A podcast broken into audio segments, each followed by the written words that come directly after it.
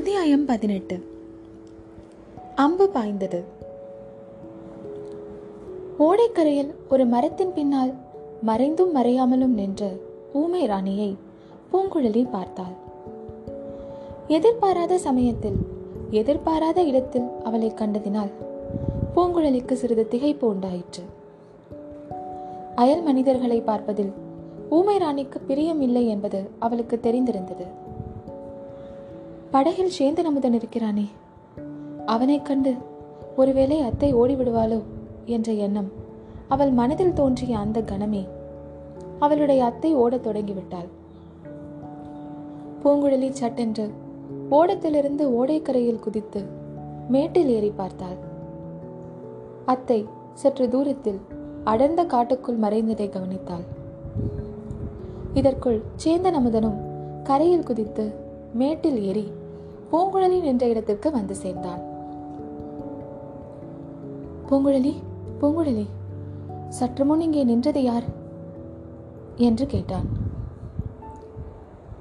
உனக்கு தெரியவில்லையா அமுதா? நிச்சயமாக சொல்ல தெரியவில்லை. ஒருவேளை ஆமாம் என் அத்தை தான் செத்து போனதாக நீ நினைத்துக் கொண்டிருந்த உன் பெரியம்மாதான். ஆமாம் பூங்குழலி. அம்மாவின் ஜாடை கூட கொஞ்சம் இருந்தது போல் தோன்றியது. பெருமனை ஏதாவது சொல்லாதே அமுதா. சின்ன அத்தைக்கும் பெரிய அத்தைக்கும் உருவ ஒற்றுமை ஒன்றுமே இல்லை. குணத்திலும் ஒற்றுமை இல்லை. வீட்டில் கட்டி போட்டிருக்கும் பசு எங்கே? எதேச்சையாக தெரியும் சிங்கராணி எங்கே? சரி சரி அப்படியே இருக்கட்டும். ஏன் உன்னை பார்த்ததும் சிங்கராணி ஓடிப்போய்விட்டாள்? பூங்குழலி சிரித்துவிட்டு உன்னை பார்த்துவிட்டுத்தான் ஓடினாள். அயல் மனிதர்களை பார்ப்பதற்கு அவளுக்கு பிரியம் இருப்பதில்லை என்றாள். நான் அயல் மனிதன் இல்லையே. அத்தைக்கு அது தெரியாதல்லவா? தெரிந்து கொண்டால் உன்னை பார்த்துவிட்டு ஓட மாட்டாள். ஆனால் தெரிந்து கொள்வதற்கு முன்னால் ரொம்பவும் தயங்குவாள். பூங்குழலி இப்போது என்ன செய்ய போகிறாய்? அத்தையை தேடி பிடிக்கப் போகிறேன். நானும் வரட்டுமா? எதற்காக? பெரியம்மாவை நேரில் பார்த்து தெரிந்து கொள்வதற்காகத்தான். எதற்காக பெரியம்மாவை நீ தெரிந்து கொள்ள வேண்டும்?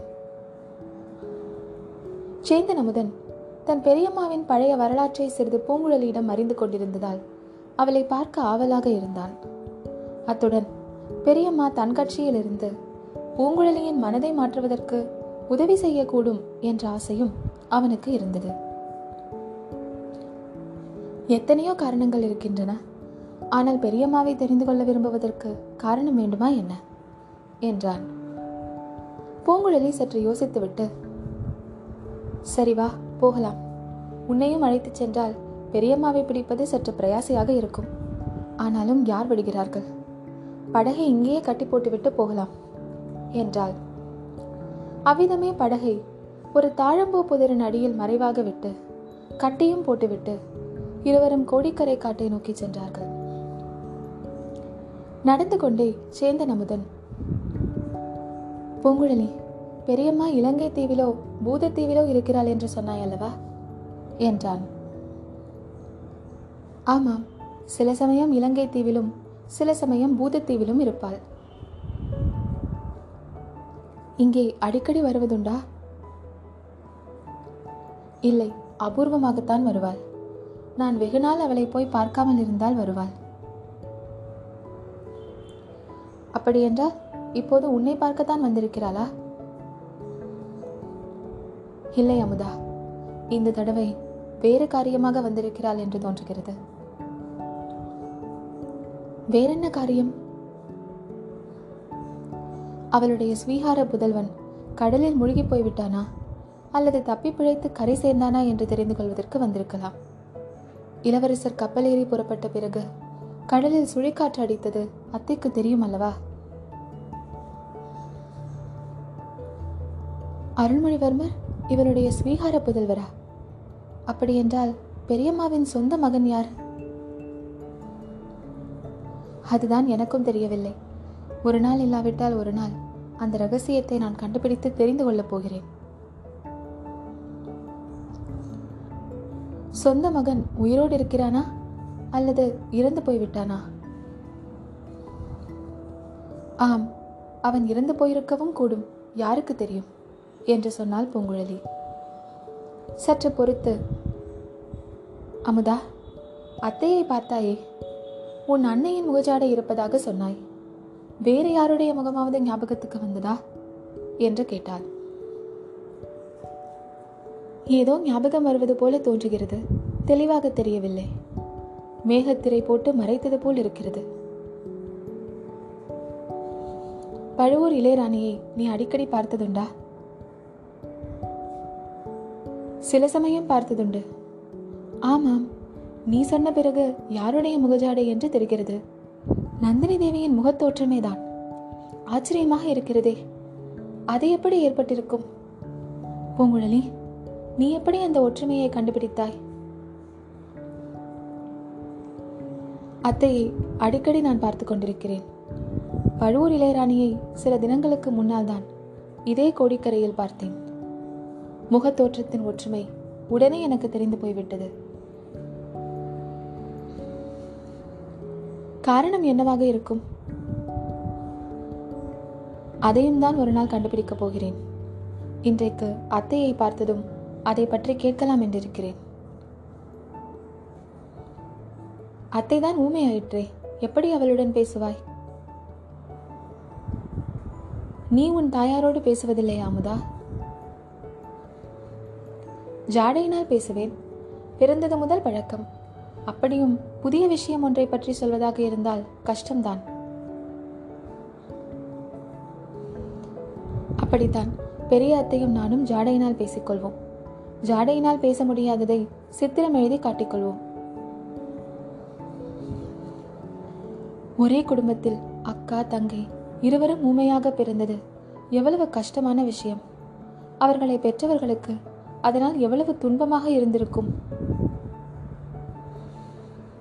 அது மட்டுமல்ல அமுதா சிறு வயதில் அக்காவும் தங்கையும் ஓயாமல் சண்டை போட்டுக் கொள்வார்களாம்.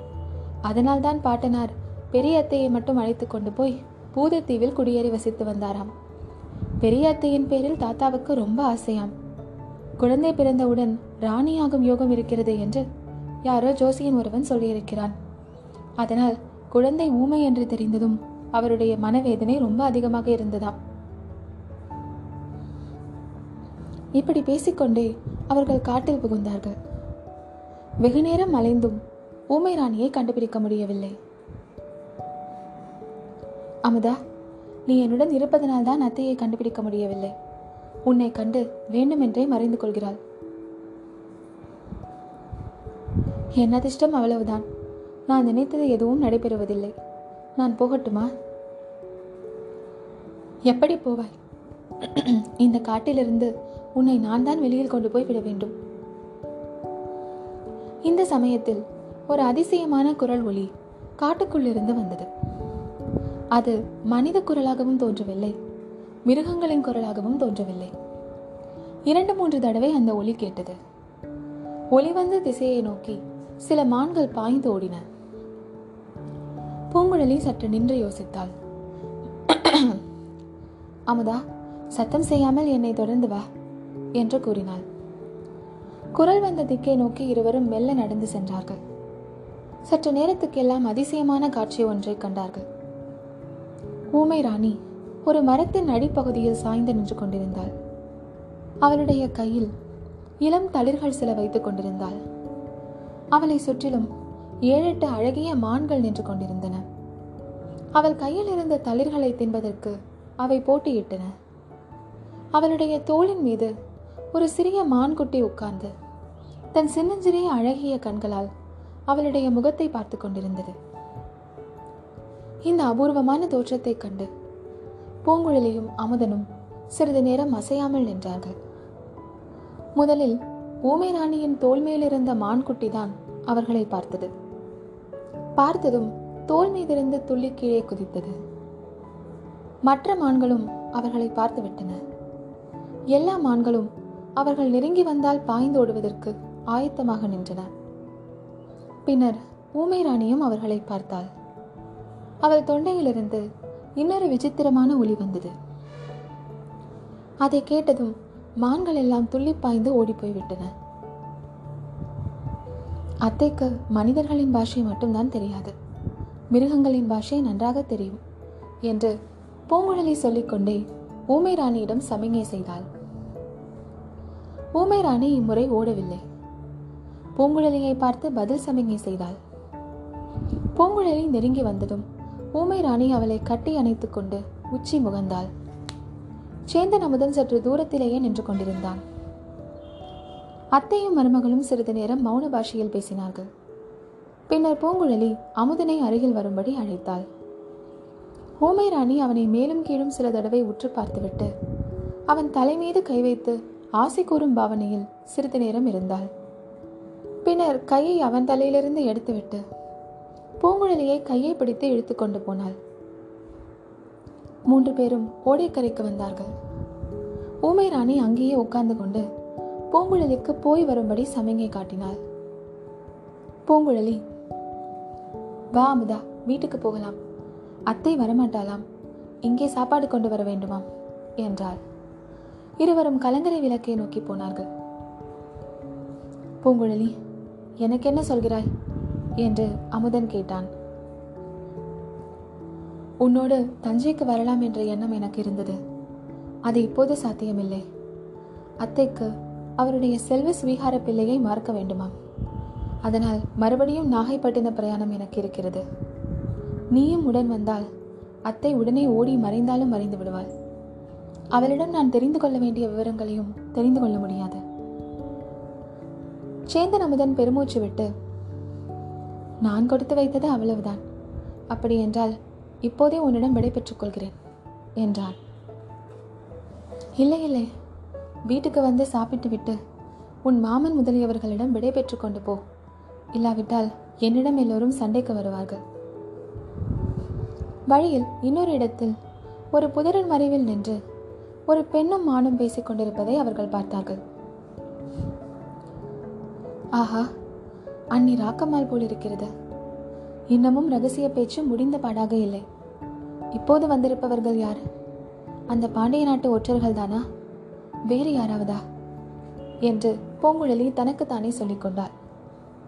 ராக்கம்மாள் புதர் மறைவிலிருந்து வெளிப்பட்டு வந்தாள். பூங்குழலியை பார்த்ததும் சிறிது திரிக்கிட்டாள்.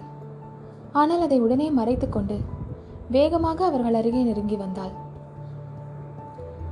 பூங்குழலி இத்தனை நாள் எங்கே தொலைந்து போயிருந்தாய்? உன் அப்பாவும் அண்ணனும் ரொம்ப கவலைப்பட்டு போனார்களே என்றாள். எதற்காக கவலைப்பட வேண்டும்? நான் வீட்டை விட்டு போவது இதுதான் முதல் தடவையா? இந்த தடவை உன் அத்தை மகனையும் அழைத்து கொண்டு போய்விட்டாயே. ஒருவருக்கும் சொல்லாமல் நீங்கள் கல்யாணம் செய்து கொண்டு விடுவீர்களோ என்று கவலை. அண்ணி இந்த மாதிரி அசட்டு பேச்செல்லாம் என்னிடம் பேச வேண்டாம் என்று எத்தனை தடவை சொல்லியிருக்கிறேன். இன்னொரு தடவை இப்படி பேசினாய்? இல்லை அடி பெண்ணே இல்லை. நீ உன் அத்தை மகனை கல்யாணம் செய்து கொண்டால் எனக்கு என்ன அரசகுமாரனை கல்யாணம் செய்து கொண்டால் எனக்கு என்ன இலங்கையிலிருந்து உன் பெரியத்தை வந்து உன்னை தேடிக்கொண்டிருந்தாள் அவளை நீ பார்த்து விட்டாயா? என்றாள். இல்லை இன்னும் பார்க்கவில்லை என்று சொன்னாள் பூங்குழலி. வீடு சேர்வதற்குள் சேந்தன் அமுதனிடம் தனியாக பேசும் சந்தர்ப்பம் கிடைத்தபோது அமுதா ஜாக்கிரதை. அண்ணி பாண்டிய நாட்டு சதிகாரர்களை சேர்ந்தவள். அவள் உன் வாயை பிடுங்க பார்ப்பாள். ஒன்றுக்கும் பதில் சொல்லாதே என்றாள். இங்கே நான் இருக்கும் இன்னும் சிறிது நேரமும் ஊமையாகவே இருந்து விடுகிறேன் என்றான் சேந்தன் அமுதன். அன்று பிற்பகலில் பூங்குழலி மறுபடியும் நாகைப்பட்டினத்தை நோக்கி தன் ஓடத்தை செலுத்தினாள். படகில் ஊமை ராணி வீற்றிருந்தாள். ஊமை ராணியின் அருகில் இருக்கும்போது பூங்குழலி எப்போதும் மன நிம்மதி அடைவது வழக்கம். ஒத்த உணர்ச்சியுள்ள அவர்களுடைய உள்ளங்கள் ஒன்றுக்கொன்று அப்படி அமைதியை அளிப்பதுண்டு. ஆனால் இம்முறை பூங்குழலியின் மனதில் அத்தகைய நிம்மதி ஏற்படவில்லை. சில நாளைக்கு முன்பு அதே இடத்தில் பொன்னியின் செல்வனை உணர்விழந்திருந்த நிலையில் அழைத்து போனது அவளுக்கு அடிக்கடி நினைவுக்கு வந்தது. அந்த ராஜகுமாரனை இன்னொரு ராஜகுமாரியிடம் சேர்ப்பிப்பதற்காகவே தான் அத்தனை கஷ்டத்திற்கும் உள்ளானதை எண்ணிய போது அவளுடைய இதயத்தில் சுருக்கென்ற வேதனை ஏற்பட்டது. சேந்தன் அமுதனை ஊருக்கு போய் என்று பிடித்து தள்ளியது போல் அனுப்பிவிட்டதை எண்ணிய போது அவள் உள்ளம் இறங்கியது. இந்த எண்ணங்களை தவிர அன்று அவளுடைய தந்தை தியாக விடங்கரையர் செய்த எச்சரிக்கை அடிக்கடி நினைவுக்கு வந்து கொண்டிருந்தது. குழந்தாய் உன்னுடைய போக்குவரத்துக்களை கொஞ்சம் கட்டுப்படுத்திக் கொண்டால் நன்றாக இருக்கும். யார் யாரோ புது புது மனிதர்கள் இங்கே வந்து கொண்டிருக்கிறார்கள். எதற்காக வருகிறார்கள் என்று தெரியவில்லை. ராஜ்யத்தில் ஏதேதோ சதிகள் நடந்து கொண்டிருக்கின்றன. அவற்றில் நீ அகப்பட்டுக் கொள்ளாதே. நம்முடைய குடும்பம் என்றென்றைக்கும் சோழகுலத்து மன்னர் குடும்பத்திற்கு கடமைப்பட்டது. இதை மறந்து விடாதே. என்று அவளுடைய தந்தை கூறினார்.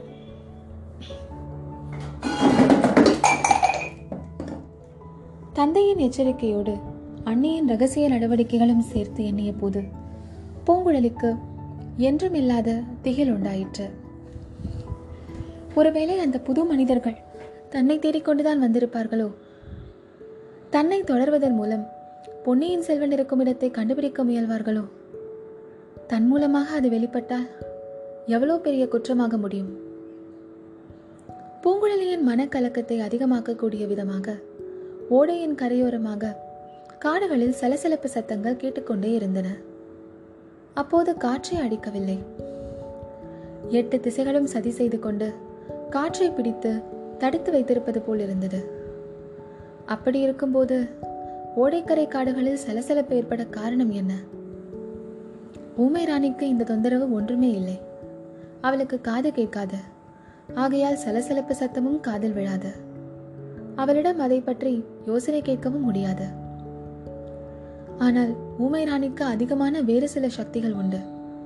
கண்ணால் பார்த்தும் காதால் கேட்டும் தெரிந்து கொள்ள முடியாத விஷயங்களை ஆறாவது புலனின் உதவியை கொண்டு அவள் கண்டுகொள்வாள். அவள் அறிய முடியாத அபாயம் ஒன்றும் தன்னை நெருங்க முடியாதே. இது என்ன? அத்தையும் கவலையோடு அடிக்கடி ஓடைக்கரையை அண்ணாந்து பார்த்து கொண்டு வருகிறாளே. உண்மையிலேயே ஆபத்து ஏதாவது தொடர்ந்து வருகிறதா? அத்தை ஓடைக்கரையை அடிக்கடி பார்ப்பதன் காரணம் சீக்கிரம் தெளிவாகிவிட்டது. பூங்குழலியின் கவலையை அது போக்குவதாக இருந்தது. ஒரு இடத்தில் ஐந்தாறு மான்கள் ஓடைக்கரை புதர்களின் இடையில் தெரிந்தும் தெரியாமலும் நின்று படகை எட்டி பார்த்தன. இல்லை படகை பார்க்கவில்லை. ஊமை ராணியை பார்த்தன. ஆஹா மான்களைப் போன்ற அழகான பிராணிகள் உலகத்தில் வேறு எதுவுமே இல்லை. மான்களை படைத்த கடவுள் எதற்காக மனிதர்களையும் படைத்தாரோ தெரியவில்லை. சண்டால மனிதர்கள் இவ்வளவு அழகான பிராணிகளை வேட்டையாடி கொள்கிறவர்களும் இருக்கிறார்கள் அல்லவா? மான்களை பார்த்து அவற்றின் அழகை நினைத்து அதிசயித்த பூங்குழலியின் ப- கரங்கள் துடுப்பு போடுவதை நிறுத்தின. படகு நின்றது.